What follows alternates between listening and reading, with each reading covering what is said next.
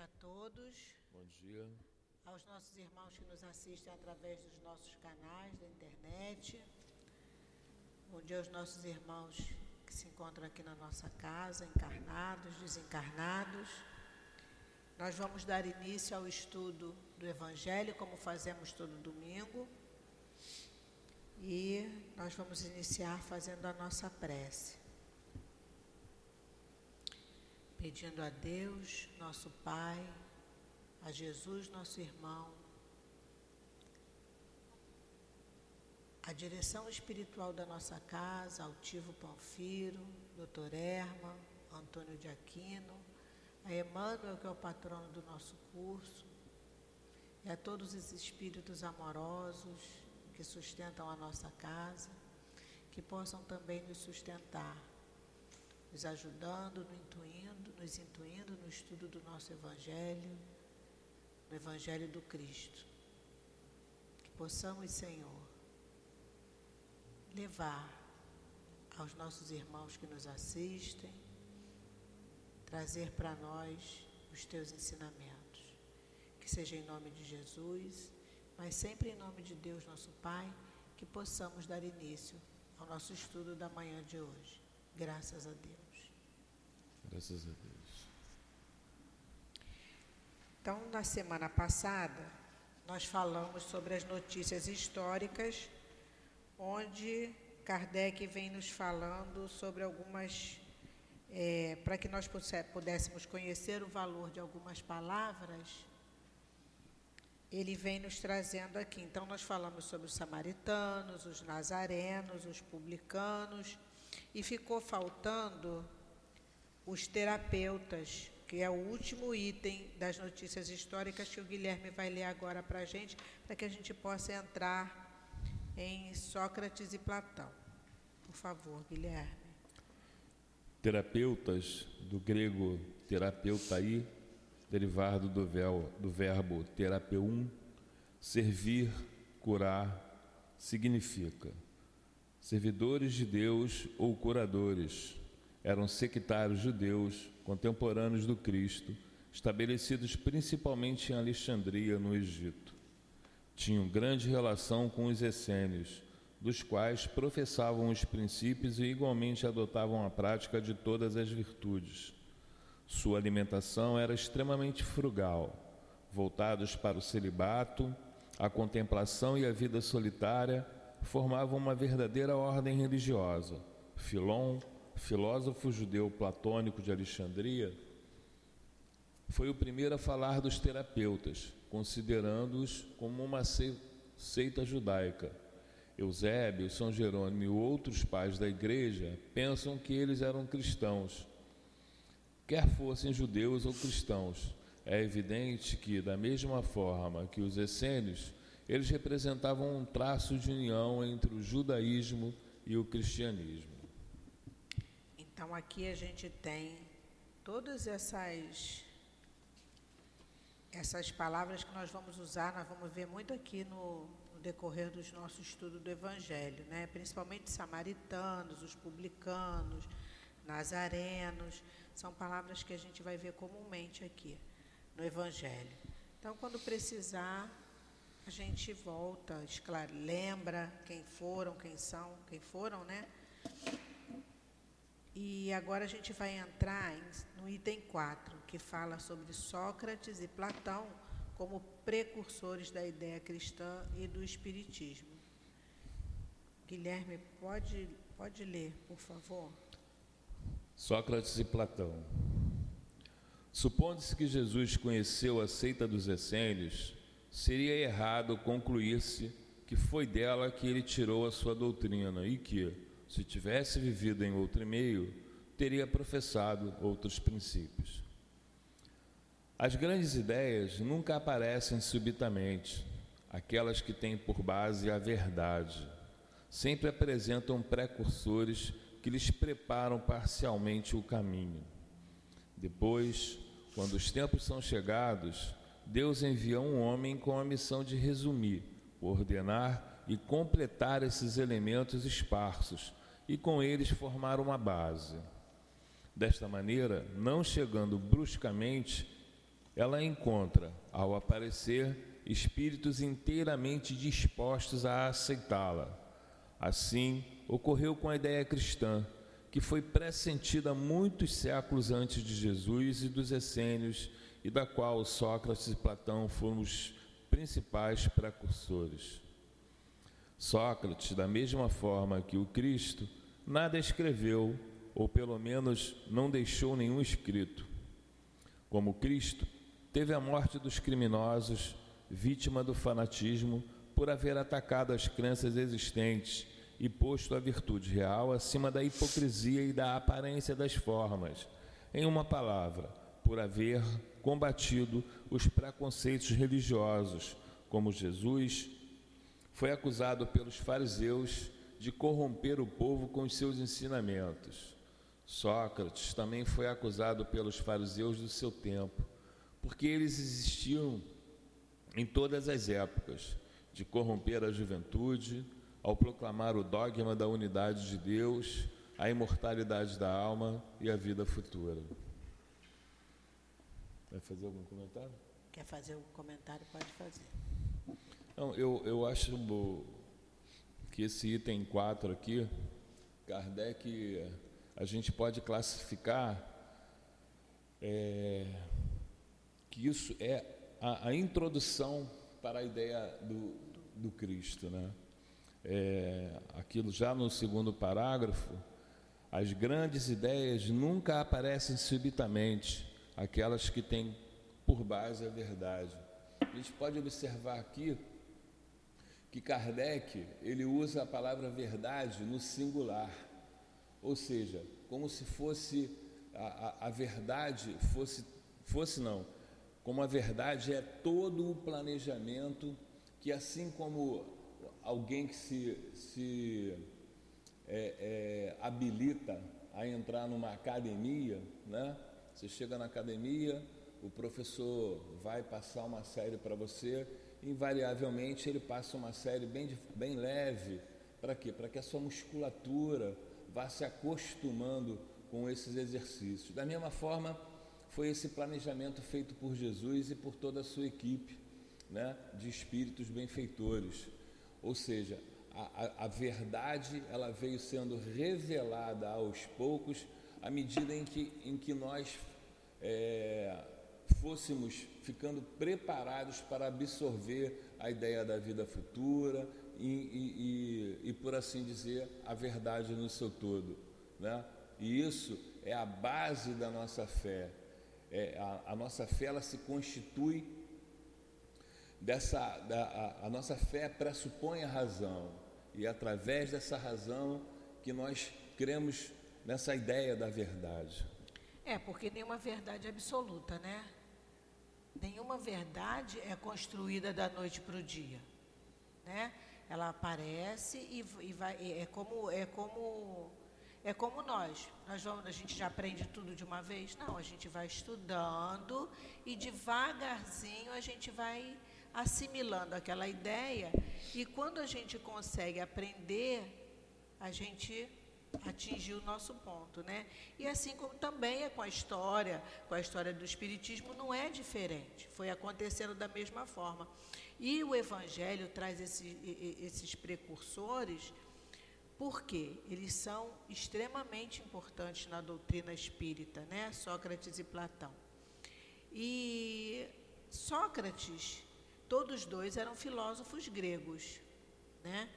E Sócrates nasceu mais ou menos a 470 antes de Cristo, né, lá em Atenas, na Grécia. E os gregos, eles davam muita importância no entendimento do ser humano, né? E ali era o berço da filosofia. Eles se perguntavam muito: quem eu sou, de onde eu venho, para onde eu vou, qual o objetivo da minha existência? Então eles questionavam, eles tinham muito esses questionamentos, né? Qual a importância dos valores materiais, a importância do belo, do justo, da ética. Então eles se questionavam muito. E esse era o trabalho dos filósofos, esse questionamento. E Sócrates tinha essa personalidade. Ele questionava muito o tempo todo. E assim, como diz aqui, como Jesus, ele não escreveu nada. Na época de Jesus, quem escreveram foram seus discípulos, e na época de Sócrates também, o seu aluno, que era Platão.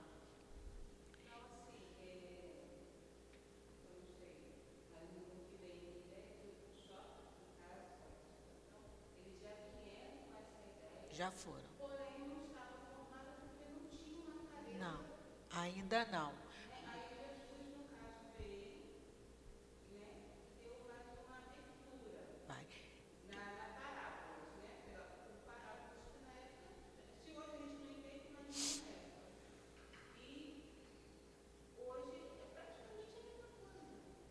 A gente vai vendo aqui, conforme nós formos lendo, a gente vai ver como ele já tinha uma ideia muito bem formada. Por quê? Porque antes da vinda do Cristo, vários missionários já vinham trazendo aos pouquinhos para que fosse, para que fôssemos entendendo, para que as pessoas naquela época, talvez nós também, fôssemos já entendendo para quando o Espiritismo realmente Kardec viesse trazer mais profundamente o Espiritismo, já não fosse uma coisa tão difícil, não é?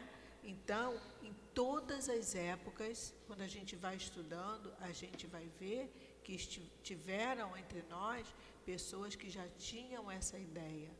Né? Conforme a gente vai lendo aqui, vocês vão vendo como ele já tinha muito clara essa, essa ideia da era da reencarnação, mas era da, da, da vida material e da vida espiritual, da, dessa duplicidade. Né? Pode continuar, Guilherme, por favor. Assim, como nós conhecemos a doutrina de Jesus somente pelos escritos de seus discípulos, conhecemos a de Sócrates pelos escritos de seu discípulo Platão. Cremos que será útil resumir aqui os pontos mais importantes da doutrina socrática para demonstrar a sua concordância com os princípios do cristianismo. Aqueles que olharem este paralelo como uma profanação e considerarem que não pode haver semelhança entre a doutrina de um pagão e a de Cristo, responderemos que a doutrina de Sócrates não era pagã, porquanto ela possuía como objetivo combater o paganismo, que a doutrina de Jesus, mais completa e mais depurada que a de Sócrates, nada tem a perder com a comparação, que a grandeza da missão divina do Cristo não poderia ser diminuída e que a história não pode ser sufocada.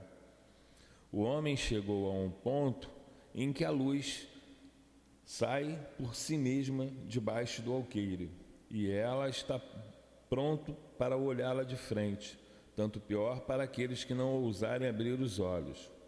É chegado o tempo de encarar as coisas amplamente, do alto, e não sob o ponto de vista mesquinho e estreito dos interesses de seitas e de castas. É interessante porque é, o valor do primário não está em si. Né? Eu, eu uso essa expressão primário porque no meu tempo era primário. Né? Ou seja, o valor do primário não está em, não está em si mesmo.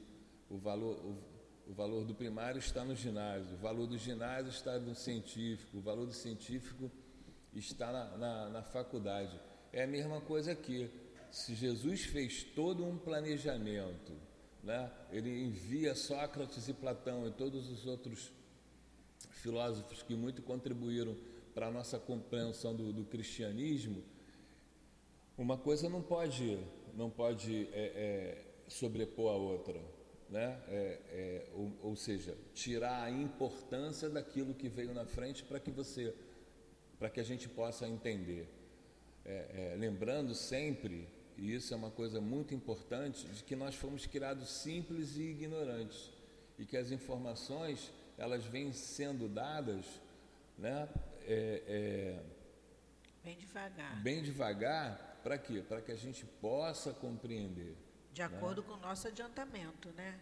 Exato. E se não fosse tão importante, estaria no Evangelho, Kardec teria, não teria colocado. A importância é tal que está aqui no Evangelho. Kardec põe aqui a importância de Sócrates e Platão na, na doutrina espírita, como foi importante, né? porque eles já falavam da imortalidade da alma, é, é, mostrava que a gente saiu do mundo é, real, onde tudo é belo. Quando ele fala do mundo real, ele está falando do mundo espiritual, onde tudo é belo, tudo é justo, tudo é ético. Ele não está falando do mundo material, ele está falando do mundo espiritual. Então, ele tem essa visão dessa duplicidade, desses dois mundos. E é tão importante, Guilherme, aí, pega por favor esse livro dos Espíritos, lá na pergunta 919 do livro dos Espíritos, olha, olha o que Kardec pergunta e olha o que, olha o que os Espíritos respondem. 919.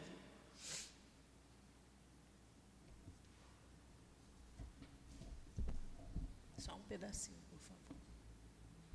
Qual o meio prático mais eficaz para se melhorar nesta vida e resistir ao arrastamento do mal?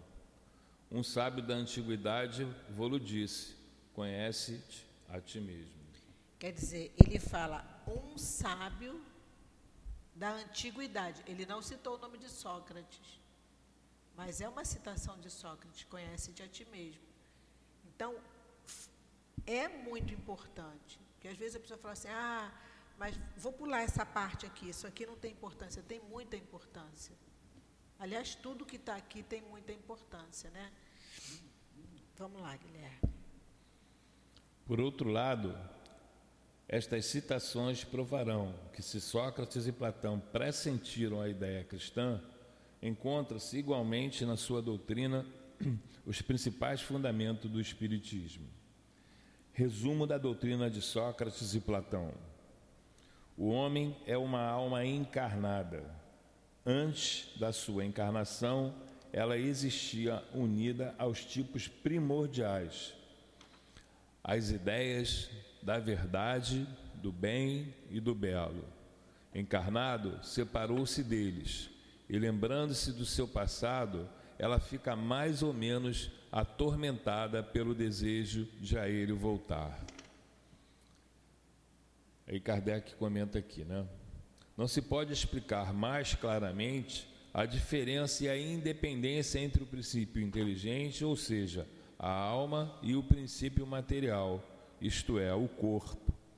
Além disso, é a doutrina da pré-existência da alma, da vaga intuição que ela conserva de um outro mundo ao qual ela aspira, da sua sobrevivência ao corpo, da sua saída do mundo espiritual para encarnar e da sua volta a esse mesmo mundo após a morte.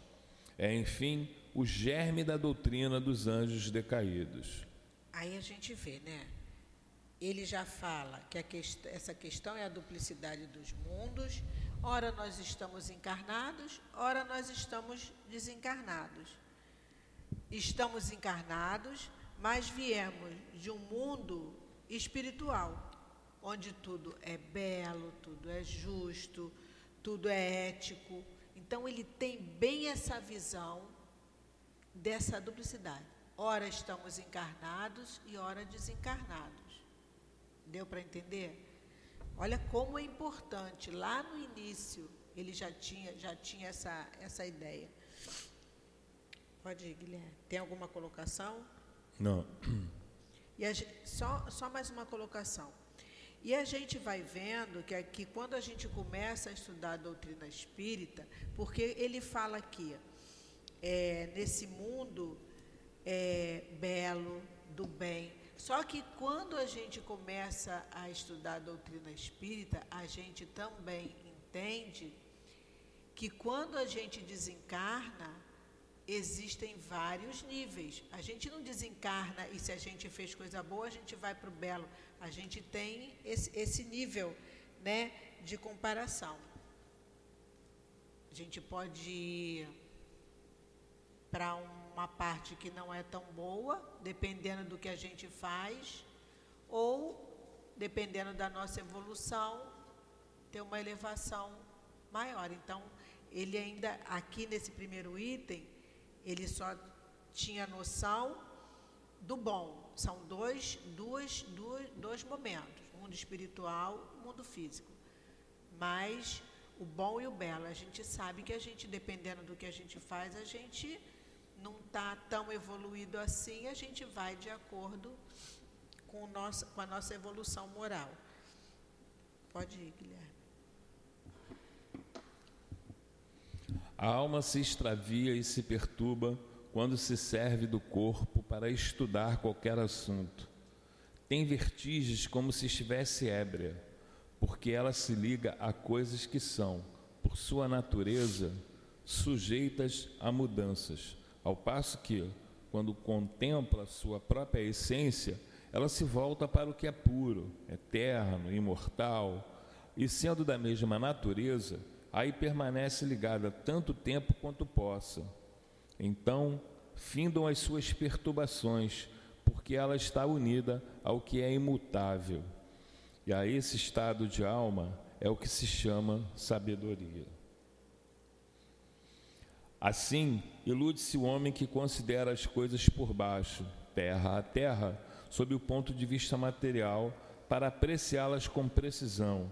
É preciso, é preciso vê-las do alto, isto é, do ponto de vista espiritual, Portanto, o verdadeiro sábio deve, de algum modo, isolar a alma do corpo para ver com os olhos do espírito.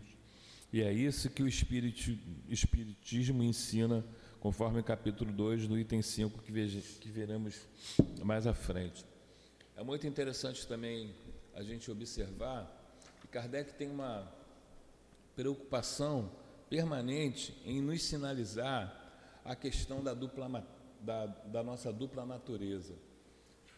Se a gente for na introdução 6 do livro dos Espíritos, ele trata desse assunto com uma profundidade já bastante significativa. E a gente precisa atentar para esse detalhe, conforme Kardec nos assevera aqui. Né? Ele nos chama a atenção de que a gente precisa enxergar a vida a partir do ponto de vista do espírito. É. Né? Ou seja, nós temos a intuição do permanente, porém vivemos a, a, o, o, aquilo que é ilusório, o que é transitório. É, né? é que nosso, já que o nosso lar é o mundo espiritual, por que a gente se apega às coisas da matéria? Que a gente ainda não se vê, na verdade, como espíritos imortais. A gente ainda acha que a gente é um corpo que carrega o nosso espírito. Na verdade, é esse corpo pesado aqui é a roupinha que a gente precisa para poder fazer a nossa caminhada aqui nessa escola que é o nosso planeta Terra. Ele serve de instrumento para a nossa evolução, mas a gente dá muito mais importância ao corpo físico.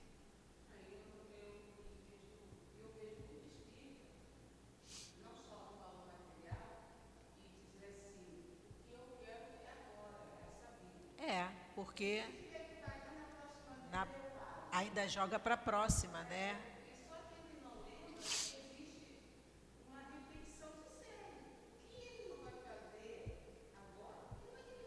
Vai voltar e fazer de novo para fazer direito. Acertar. É. A escola está aqui para isso. Essa escola aqui chamada Terra foi criada para isso, né?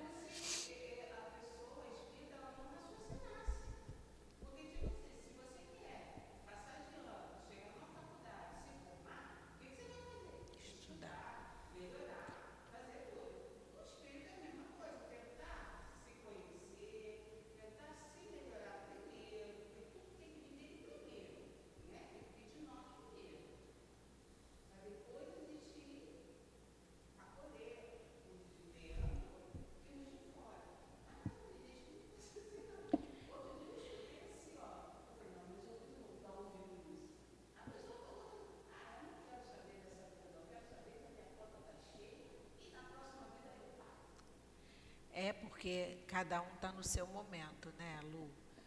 É, às vezes foi um momento em que a pessoa estava assim, ai, sabe aquele dia que a gente fala assim, nossa, tô cheia. A gente tem essa, essas questões, né? Porque a gente está nesse mundo aqui de prova e expiação, que não é fácil para ninguém, a gente sabe disso, né? É, mas nós ainda nos vemos muito é, pouco, pouquíssimo, ou talvez, eu não sei nem imaginar porcentagem disso, que a gente não se vê como espírito imortal. A gente não vê, a gente olha o momento, esse momento eu estou aqui, vou viver o aqui e agora, e depois a gente vê, a gente vai empurrando para ver, ah, depois eu não sei.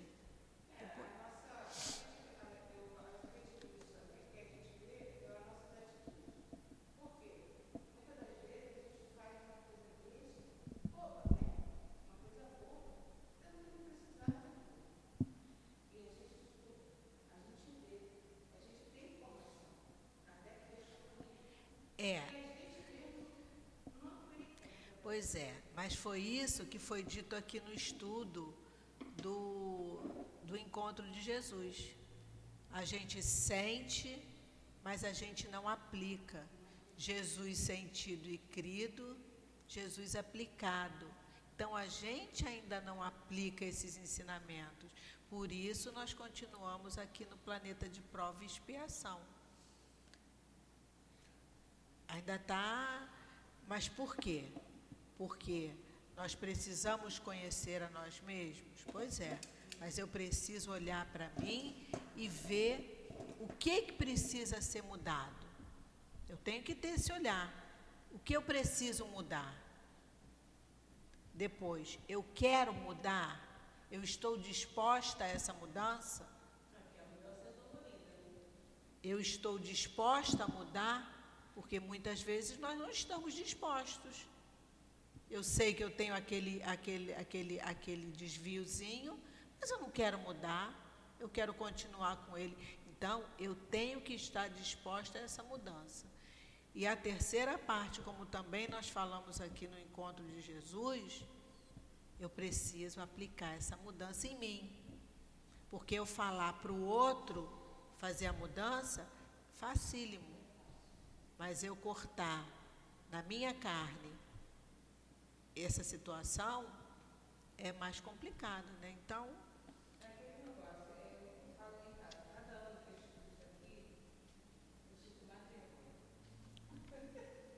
Mas a gente vai aplicando, a gente vai caminhando, sabe? O Pai sabe é, é, é, todos os nossos as nossas dificuldades, Ele entende tanto que perdoa tantas vezes quanto a gente precisa. Mas Ele sempre fala, vai, Jesus sempre falou, né? Vai e não peque. A gente continua pecando. Então, a gente, se a gente sabe que Jesus tem toda essa misericórdia com a gente, a gente precisa usar, olhar para o outro também com misericórdia, porque ele ainda está naquele momento. Né? Então, tem que ter não adianta eu chegar aqui no SEAP, sentar aqui, ler, falar e não aplicar o ensinamento de Jesus. Eu preciso trazer esse ensinamento e aplicar na nossa vida.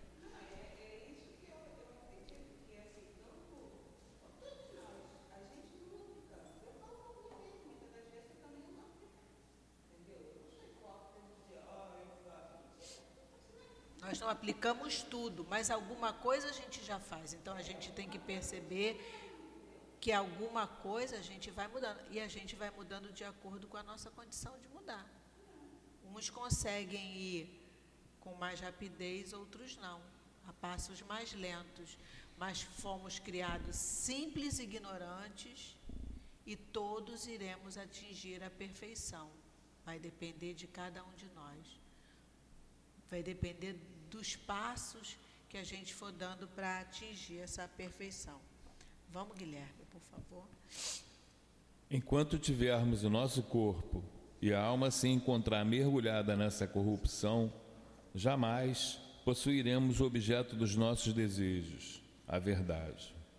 De fato, o corpo nos oferece mil obstáculos pela necessidade que temos de cuidar dele. Além disso, ele nos enche de desejos de apetites, de temores, de mil quimeras e de mil tolices, de maneira que, com ele, é impossível sermos sábios ao menos por um instante. Porém, se é impossível conhecer alguma, alguma coisa com pureza, enquanto a alma está unida ao corpo, de duas coisas temos que concluir por uma: ou não se conhecerá jamais a verdade, ou ela só será conhecida após a morte. Libertos da loucura do corpo, então conversaremos. É lógico que se espere com homens igualmente livres e conheceremos por nós mesmos a essência das coisas. Eis porque os verdadeiros filósofos se prepararam para morrer, e a morte não lhes parece de maneira alguma temível, como está relatado em O Céu e o Inferno, na primeira parte do capítulo 2, da segunda parte do capítulo 1. E aqui ele fala o quê? A gente mergulhado nesse corpo físico, a gente enxerga com nitidez? Os espíritos já falam que nos faltam sentidos, a gente muito mal a gente consegue enxergar. Imagina preso nesse corpo grosseiro. Então, por isso Jesus tinha aquela visão ampla, vivia em espírito. Jesus só precisou adensar aquela sua forma de espírito sutil para poder pegar esse corpo físico para vir aqui trazer as lições que ele trouxe.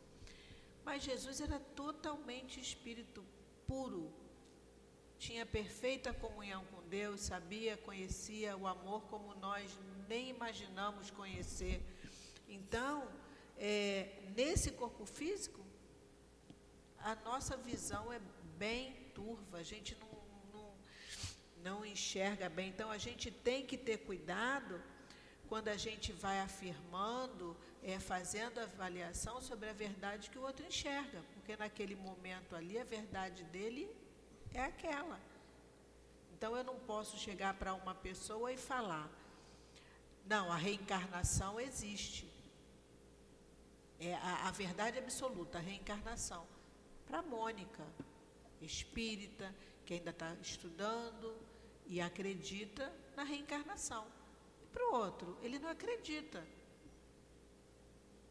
Ele não acredita. E a minha verdade para ele naquele momento é absoluta, eu tenho que forçar aquela pessoa a aceitar a minha verdade. Então a gente tem que ter esse tipo de cuidado, né? Com a, com a avaliação sobre a verdade do outro, porque até na casa espírita, e eu vou falar sempre da casa espírita porque é o nosso ambiente de convívio aqui, né? É, algumas pessoas é, têm uma visão diferente da nossa em alguns assuntos, até porque se a nossa fé é raciocinada, você tem direito de discordar. E aí a gente vai sentar, estudar, você vai tentar me mostrar seu ponto de vista, eu vou tentar mostrar o meu a você, até a gente chegar a um denominador comum. E às, e às vezes não chega a um denominador comum. Você, eu, vou, eu vou embora com a minha dúvida, você vai com a sua, você vai estudar. Bom dia. Mas a nossa doutrina nos dá essa condição. Né? O outro não. O outro acredita que ele é, vai desencarnar, vai ficar dormindo, um até tocar uma trombeta, outro até alguma coisa acontecer e ele acredita naquilo, e a gente sabe através dos espíritos que muitos irmãos ficam realmente dormindo. Desencarnam e ficam dormindo, esperando o momento de, de acordar.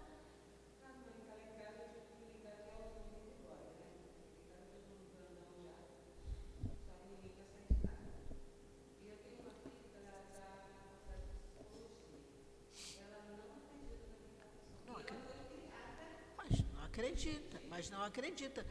Não acredita, não é porque.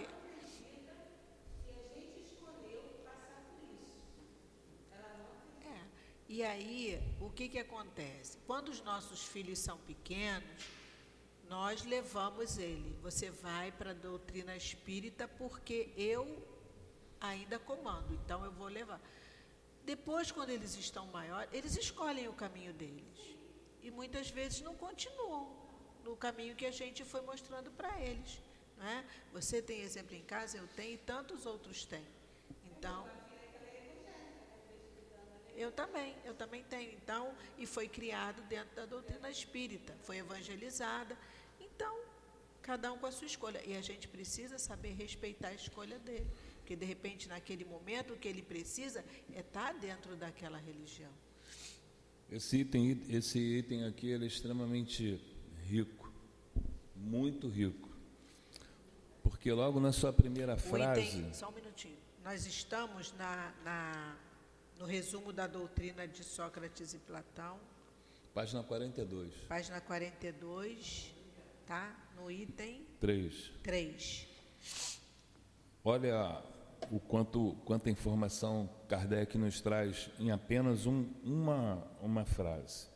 Enquanto tivermos o nosso corpo e a alma se encontrar mergulhada nessa corrupção, jamais possuiremos o objeto de nossos desejos, a verdade. Pois é. é o, que Kardec está nos revelando aqui é que, é, como ele, como ele muito, muito bem nos informa no livro dos Espíritos, a partir da questão 648, que são as leis naturais, Kardec está dizendo aqui que, que nesse estágio da vida, né, nós vivemos é, basicamente sobre, sobre a condição de três leis, que, que são a lei da procriação, a lei da conservação e a lei da destruição. É dessa corrupção que Kardec nos, nos, nos aponta, nos chama a atenção, né? porque existem outras sete leis que a gente não vive pelo amor a elas. Ainda, nós não despertamos ainda o amor à, à, à, natureza, o amor às leis. O que, que eu devo fazer enquanto ser humano para que eu possa de fato me considerar um ser humano? Né? O que, que eu, o que, que eu o que, que eu preciso fazer para de fato ser um cristão. Eu preciso, sobretudo, seguir os passos de Jesus, que foi o homem que passou pela terra e rigorosamente seguiu todas, todas. essas leis. É. Todas o essas único, leis. Né? O único. Nós o único é, usamos das outras leis, das leis de sociedade, amor, justiça e caridade, quando nos interessamos por alguma coisa a, a, o nosso modo de agir sempre, tá, sempre está direcionado a uma coerção qualquer. Se eu fizer isso, eu vou ganhar o quê? Né? E é isso que Kardec nos chama a atenção. Eu preciso entregar o bem sobre quaisquer circunstâncias para eu exercer de fato e, poderá, e poder me considerar cristão, ser humano. Eu preciso entrar nas minhas relações para ver no outro a minha extensão, né? parte de mim, como, como o, o apóstolo Paulo nos assevera na sua, na, na sua carta aos Romanos. É. Então, é, é, a gente precisa começar a se aprofundar nessas questões, sobretudo da dupla natureza, porque é a, é a chave, é a chave. A gente vai despontar para o amor a partir do momento em que a gente se reconhecer ainda com essa fragilidade de interpretação. Né? E, e, e, e, Sócrates é bem claro aqui, né, quando ele fala: enquanto estivermos no nosso corpo, a gente está mergulhado. O corpo físico realmente não nos dá condição de enxergar é, nada com nitidez, porque a gente fica preso aqui é meu, tudo é meu. É o meu filho, é a minha casa. E a gente sabe que isso tudo é transitório, é empréstimo. Então, enquanto você tem essa visão de que tudo é seu,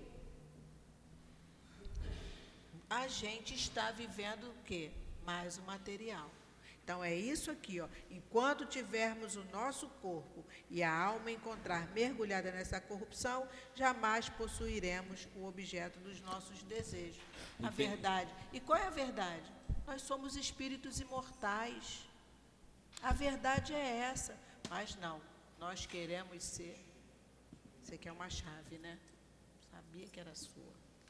E tem uma outra frase aqui também muito, muito interessante libertos da loucura do corpo, É, quando, é que, quando é que nós estamos loucos? Quando, quando a gente pratica uma loucura? É quando eu pego a minha inteligência, que é o principal atributo do ser humano, e empresto para o pro, pro ser, para o meu corpo material realizar é, os meus desejos. É aí que eu cometo as loucuras. É aí que eu uso sexo em demasia. É aí que eu desrespeito o meu irmão e roubo. É aí que, se eu não me contiver, eu mato para obter aquilo que preciso. É, são, essas loucuras que Kardec é, nos traz, né? É, de, de, uma forma muito sutil, cuidadosa, né? mas a gente é necessário a gente é, começar a olhar isso aos olhos da verdade que a gente tanto busca, né?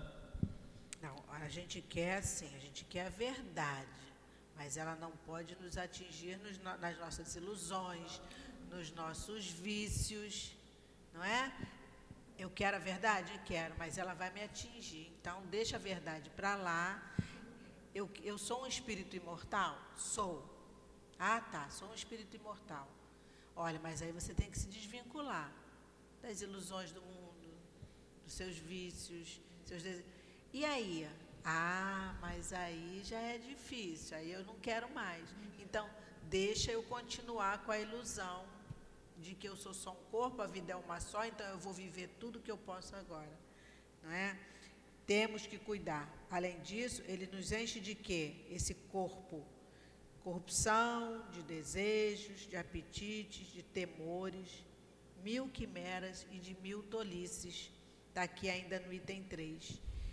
Então, esse, esse, esse item aqui realmente, é, Sócrates mostra, ele tem uma visão, né? ele tem uma visão muito grande de que, de que dessa duplicidade ora encarnados, ora desencarnados. Então, é, como Deus vai mostrando tudo bem devagarzinho, da forma que a gente pode entender. Até hoje trouxe o Espiritismo, a terceira revelação, e mesmo assim, olha quanta coisa a gente ainda não consegue entender.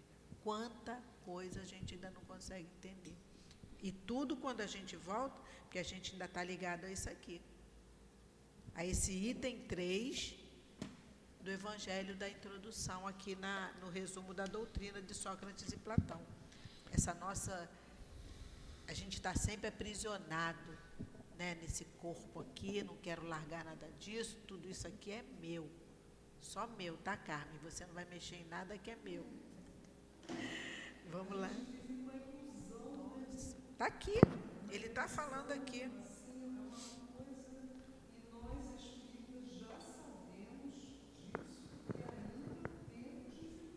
E, e, tem uma coisa também muito interessante, Carmen, que essa loucura ela forma uma equação, né? composta pelo medo, desejo, prazer e dor. A gente vive nesse círculo vicioso. Ciclo vicioso. Ciclo... Medo, desejo, prazer e dor. Medo, desejo, prazer e dor. A hora que você se percebe espírito imortal e se torna um ser livre, olha que interessante. É, é, a hora em que você percebe ser um espírito imortal e, e, se torna um ser livre através da obediência às leis naturais, seguindo os passos do, do, Mestre Jesus, é a hora em que você se liberta dessa equação e passa de fato a experimentar um pouco dos prazeres inteligíveis que estão nos que, que, que a vida nos revela, né? É lento. Sim. Vai mudando, não é? Você é. vai se perguntando, nossa. Por quê? Porque com o passar do tempo você foi experimentando outros, outros prazeres. Outros prazeres. Vai depurando. Exatamente. exatamente. Vai depurando. Porque é, a própria palavra evolução nos oferece essa explicação. Evoluir é tão somente o ato de se, de se transformar. Transformação. Né? Vamos lá? Vamos seguir aqui? E aí a gente vai vendo, é, quando a gente olha e vê essa transformação, É tão bom, né? É tão prazeroso.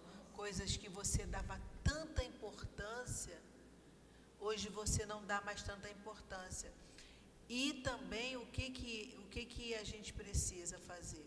Não é porque você já tem uma visão de que aquilo ali para você não é tão importante, não é mais importante, que você vai passar a julgar o outro que ainda vive aquele momento, que nós já passamos ali atrás. Né? Hoje isso não me diz mais nada.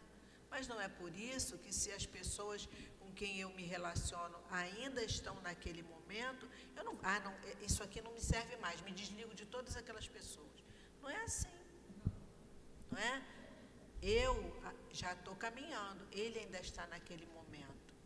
Não é? Então a gente esse olhar que a gente tem para o outro também é uma forma de crescimento nosso, porque não adianta eu estar tá eu tá melhorando, mas estar tá olhando para o outro com aquele olhar de recriminação. Ai, nossa, olha como ele ainda está julgando o outro. Não é? Eu vou caminhar. E eu, eu tenho certeza que aquele meu irmão também vai caminhar. Só que o momento dele ainda é outro. Então a gente precisa ter esse olhar. Porque não adianta só eu estar tá caminhando, estar tá me achando que eu estou, sabe, nossa, eu estou evoluindo, eu estou melhor. Ai, mas ele não estou.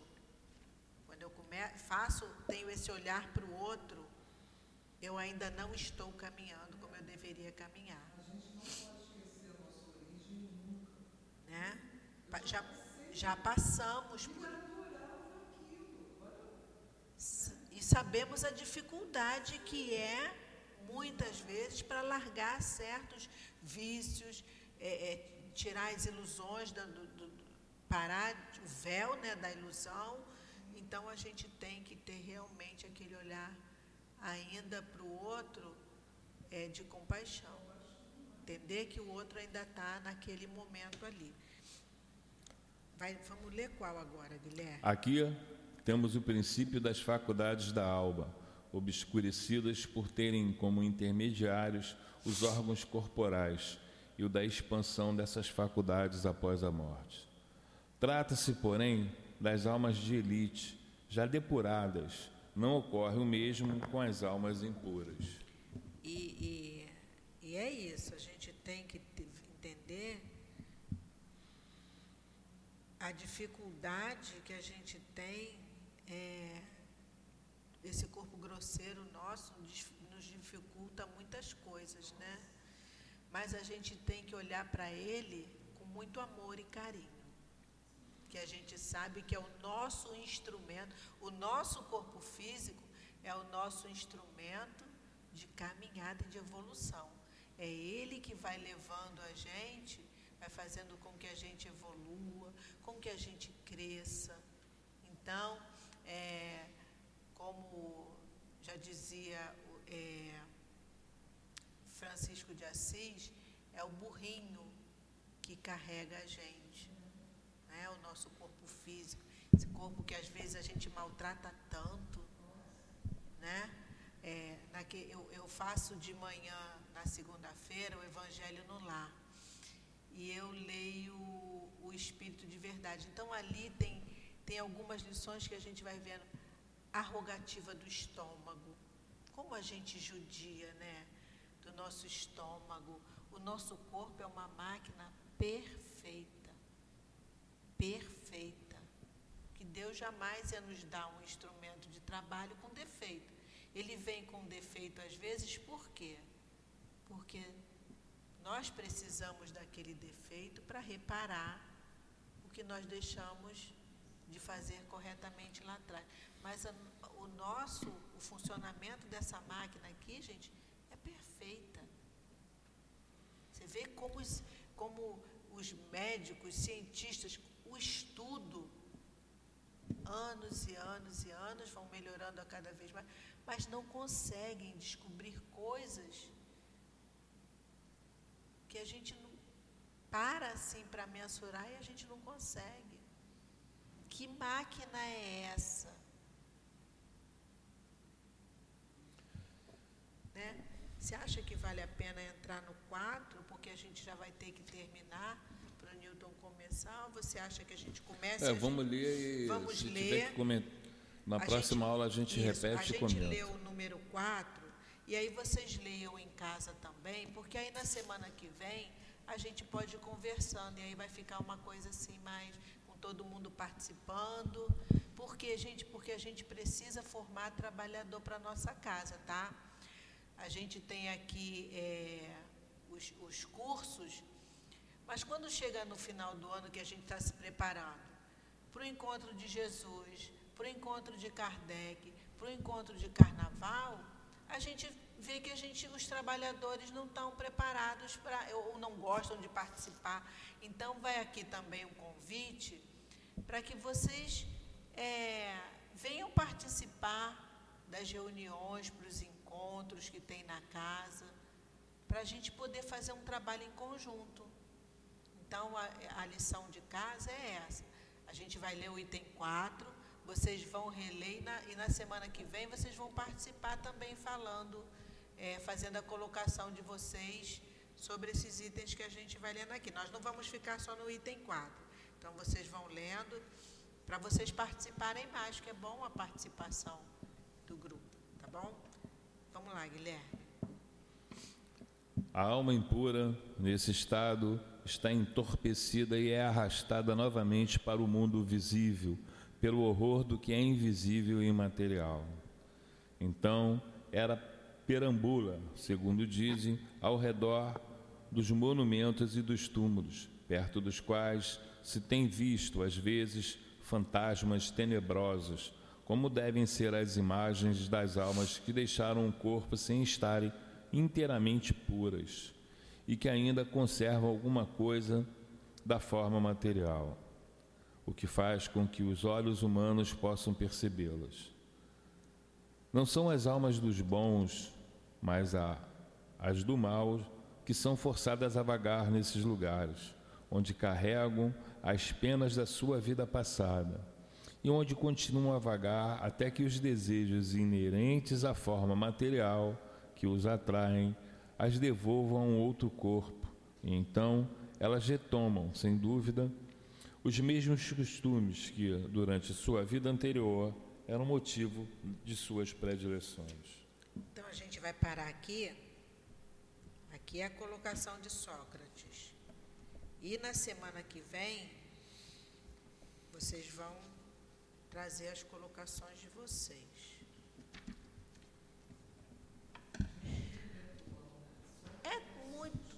Agora você vê.